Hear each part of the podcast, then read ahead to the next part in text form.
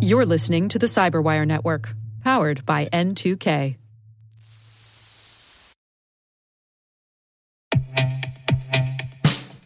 And now, a message from Cyberbit. Mastering cybersecurity is like mastering a sport. You build muscle memory through rigorous practice, then you train as a team to foster cohesion while operating under pressure. Like athletes, cybersecurity professionals thrive on hands on simulation. But traditional courses, certifications, and open source labs won't build you a winning team. You need Cyberbit. Cyberbit offers a hyper realistic simulation environment for your SOC, IR, and C suite to refine your skills, all using the market leading SIMs, EDRs, firewalls, and WAFs they use every day. Cyberbit is offering Cyberwire listeners a free live fire exercise. Sign up your team now at cyberbit.com slash cyberwire.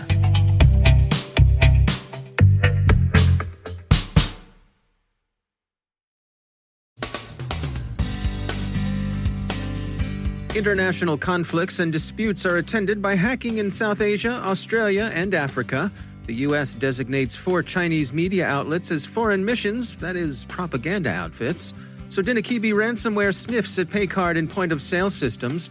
Ben Yelin on TSA's facial recognition program. Cybersecurity Canon Week continues with our guest, Bill Bonney, co author of the CISO Desk Reference Guide. And Evil Corp is back, apparently, because you just can't keep a bad man down.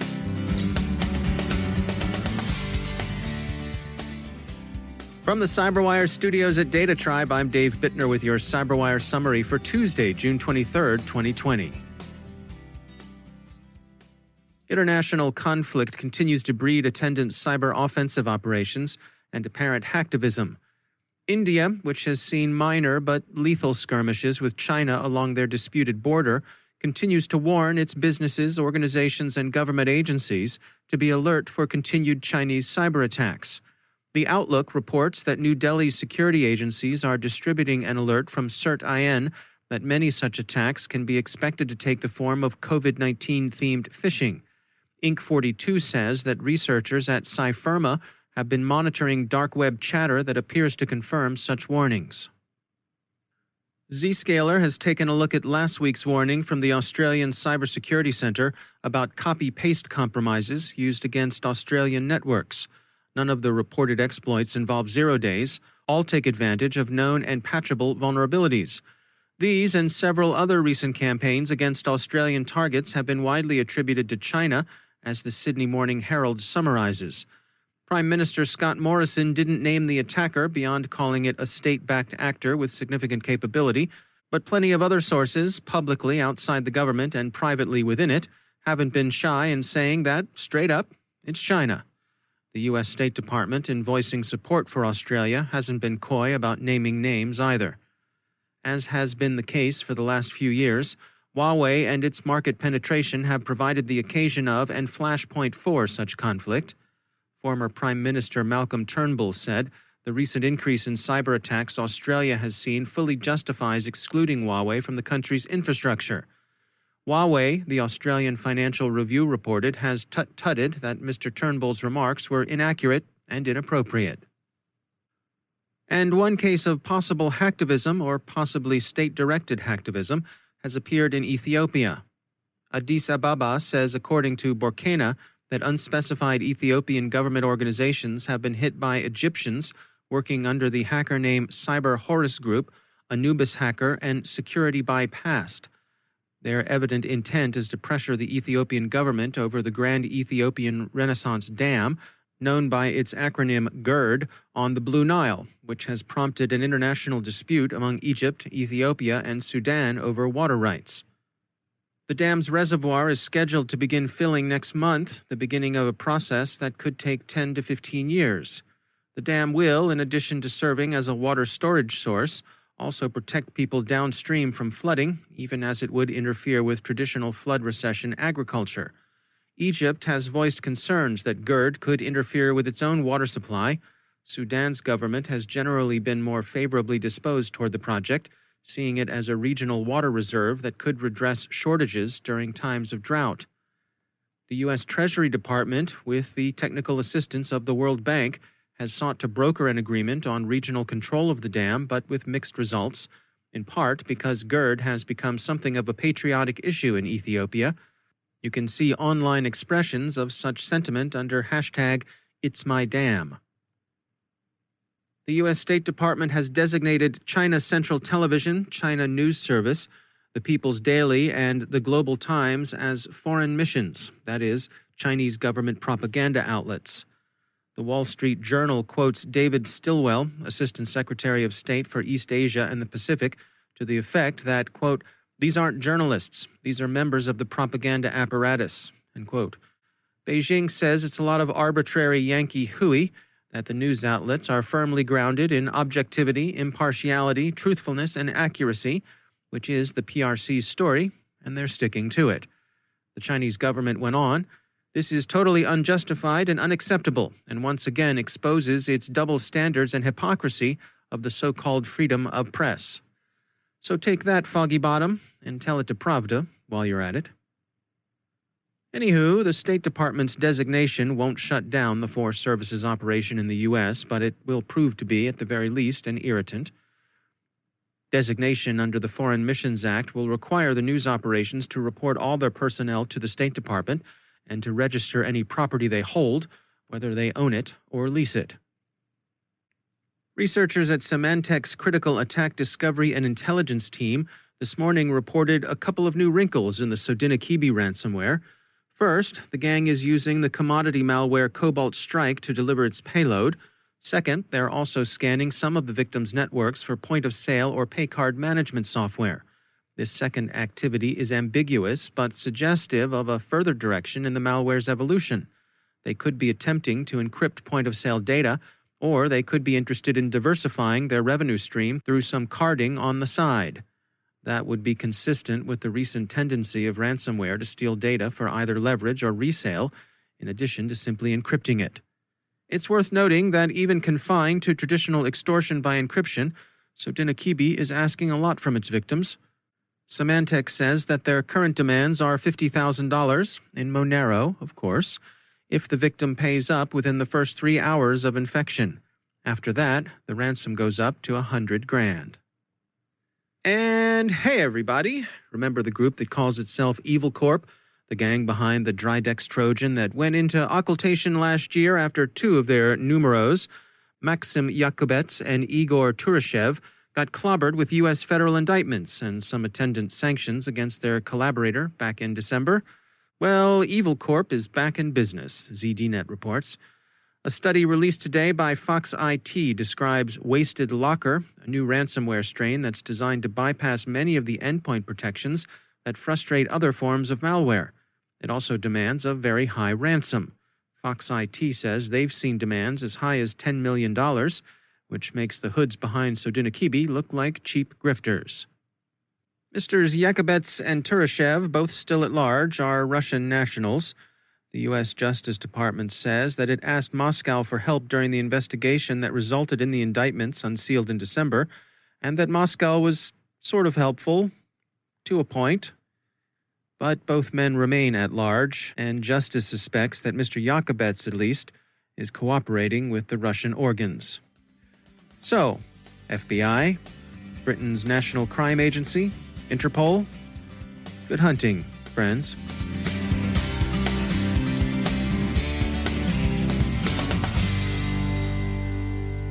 We continue Cybersecurity Canon Week, celebrating the books and authors the Cybersecurity Canon Committee has determined are well worth your time.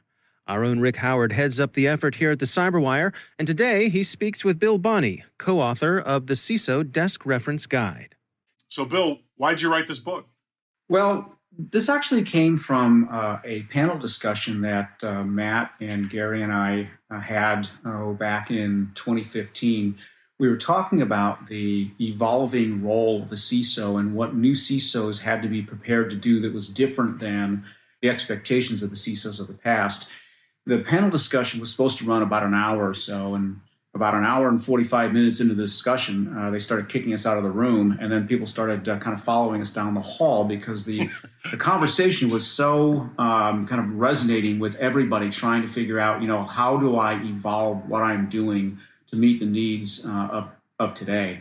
So uh, we we started by writing a few uh, articles for LinkedIn back in uh, 2015, and we would kind of trade off and kind of edit each other's work and then, you know, after we did about four of those articles, we said, you know, you know, this material and the way that we're going about this, this might be better suited to put down uh, in a book. And and the point really was to try to set something up that would be consumed by the mid-tier CISO, either wannabe CISO or CISO who's you know in a a situation where they're trying to learn the business. They haven't done it before. They're working for a mid tier company. The reason why we had mid tier in mind is because San Diego is very much a mid tier town. I think we have the lowest per capita S&P 500 headquarters in the country. For us, the audience was really kind of that built-in set of our peers that needed uh, to have that kind of, um, you know, the wisdom, so to speak, collected from people who had kind of been there and done that. What we then realized uh, as we got the first volume out and started uh, working on the second volume was that our way of putting this book together, which was to have each of us talk about each one of the topics, kind of recreated that panel discussion. And then the book actually became consumed by a much larger audience, which was very gratifying to us and, uh, you know, really kind of nailed home that point for us that, you know, being able to kind of write down what we all kind of collectively knew in a way that people could explore from different angles really kind of you know hit a sweet spot for us. That's really what was the impetus was trying to write something that would capture the wisdom really for those mid-tier players that didn't have the ability to learn from s&p 500 peers. That's the cyberwire's rick howard speaking with bill bonney co-author of the ciso desk reference guide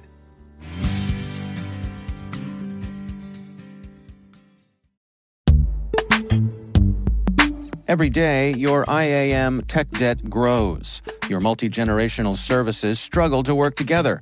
Building an identity fabric can fix this.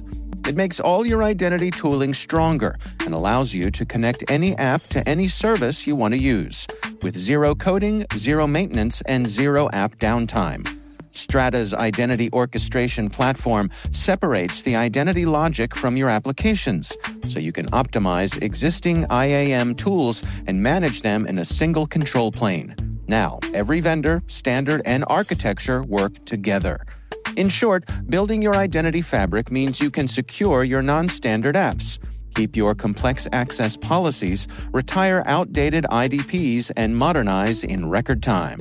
So build your fabric with Strata Identity and get rid of tech debt for good. Visit strata.io slash cyberwire, share your identity priorities, and receive a pair of AirPods Pro. Offer valid for organizations over 5,000 employees. Connect today at strata.io slash cyberwire.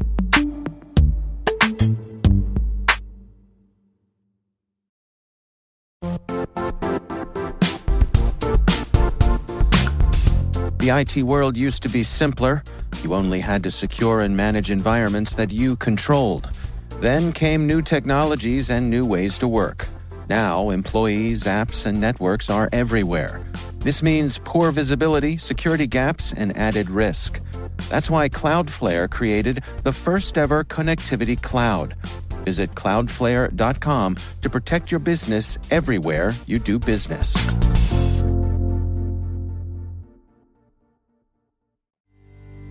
And joining me once again is Ben Yelin. He is from the University of Maryland Center for Health and Homeland Security, also my co host over on the Caveat podcast. Hello, Ben. Hello, Dave. How are you? Uh, doing well, thanks. Uh, interesting story came by. Uh, the TSA has released a privacy impact assessment report uh, that updates their plans on integrating facial recognition into everyone's experience at uh, the airport. What's going on here? So, prior to these past couple of weeks, the TSA has engaged in a pilot program where attached to the stations where they scan your boarding pass, there's also a camera that takes a picture uh, of each boarding passenger and sort of cross references uh, that person's face against government databases to ensure that the person is, quote, uh, safe to get on on uh, an airplane. That they're not a security risk. This announcement uh, leads us to believe that this practice is going to become more widespread. There has been a notice of proposed rulemaking at the federal level to make this universal as it applies to international travelers. And at least this article seems to think that that's going to be extended to uh, domestic travelers as well. So the TSA says, you know, and there are ways to sort of limit the invasion of privacy as it relates to these types of mugshots. Uh, the first is that, at least as it relates to domestic flights, theoretically, this is all going to be voluntary. So you can opt out, although some customers have reported that TSA agents have not let them opt out of taking these photographs at security checkpoints. Um. And even, you know, thinking practically, sort of all of the security we uh, go through at TSA checkpoints, a lot of it is opt out. But by opting out, you're you're really making your life more difficult. If you choose not to go through those scanning machines, you know, they're going to patch you down. So right. it's not really the ability to opt out in any uh, in any meaningful uh, sense of the word. Um, so that's sort of one way that they will try to uh, protect your personal privacy. They also say that these photographs are going to be deleted after 24 hours after they, you know, have cross-referenced them against federal databases. So this is not a photo that they're going to uh, keep in their system, but they are collecting, at least for a temporary period, your biometric data. And that can always be uh, a little bit dangerous in terms of protecting your privacy. The other thing that's that's mentioned in this article, which I think is very interesting, is the TSA is asking people who are flying uh, to take their masks off in this age of the COVID nineteen pandemic, and you know that presents uh, a potential danger for a passenger. You're exposing yourself to to airborne pathogens, or really, you're exposing other people to your own potential uh, germs or, or uh, disease related to the coronavirus.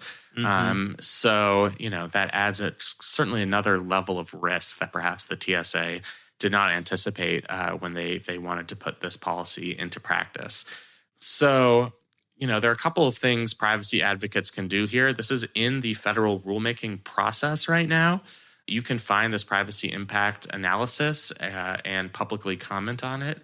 Um, sometimes they read the comment, sometimes they don't, but it's it's always worth um, you know having your voice heard on that especially as it relates to uh, domestic air travel.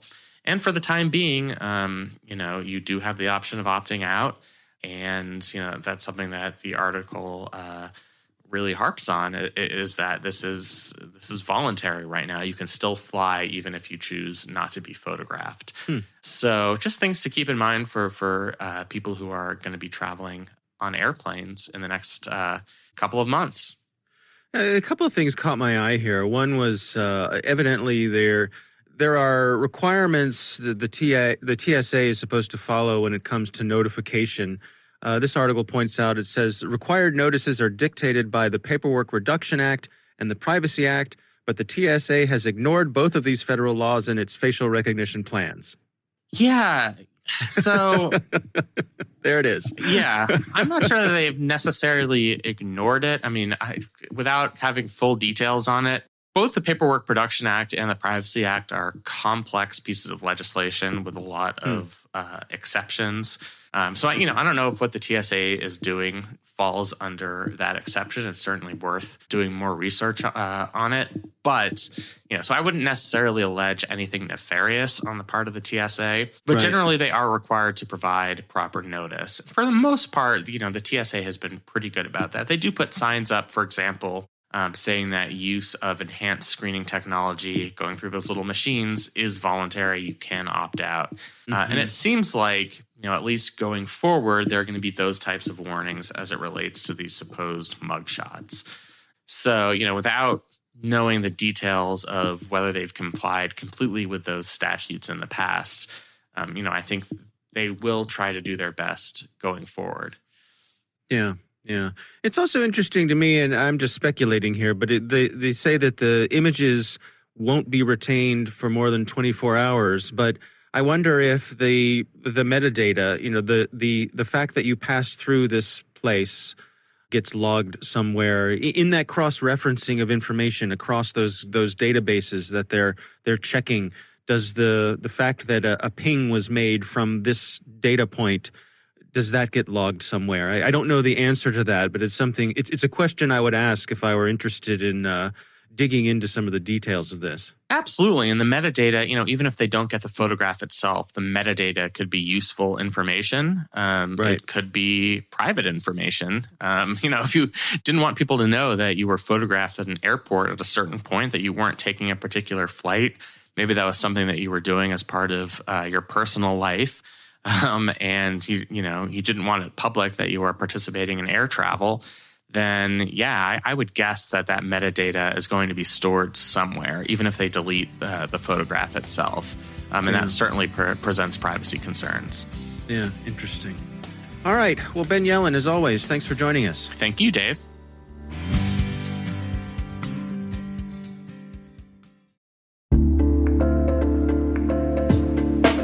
Are lengthy security reviews pulling attention away from your security program? With the largest network of trust centers, Vanta can help you streamline security reviews to win customer trust, save time, and close deals fast. Proactively demonstrate security by showcasing key resources like your SOC 2 or ISO 27001 and provide real time evidence for passing controls. And when a security questionnaire is required, Vanta takes the first pass for you. Visit vanta.com slash cyber to take a self-serve tour. That's vanta.com slash cyber.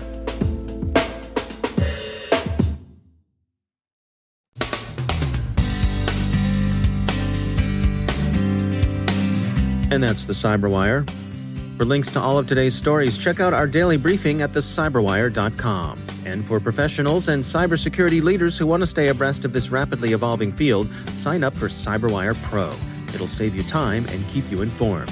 Listen for us on your Alexa smart speaker, too. The Cyberwire podcast is proudly produced in Maryland out of the startup studios of Data Tribe, where they're co building the next generation of cybersecurity teams and technologies. Our amazing Cyberwire team is Elliot Peltzman, Puru Prakash, Stefan Vaziri, Kelsey Bond, Tim Nodar, Joe Kerrigan, Carole Theriault, Ben Yelin, Nick Veliky, Gina Johnson, Bennett Moe, Chris Russell, John Petrick, Jennifer Eiben, Rick Howard, Peter Kilpe, and I'm Dave Bittner. Thanks for listening. We'll see you back here tomorrow.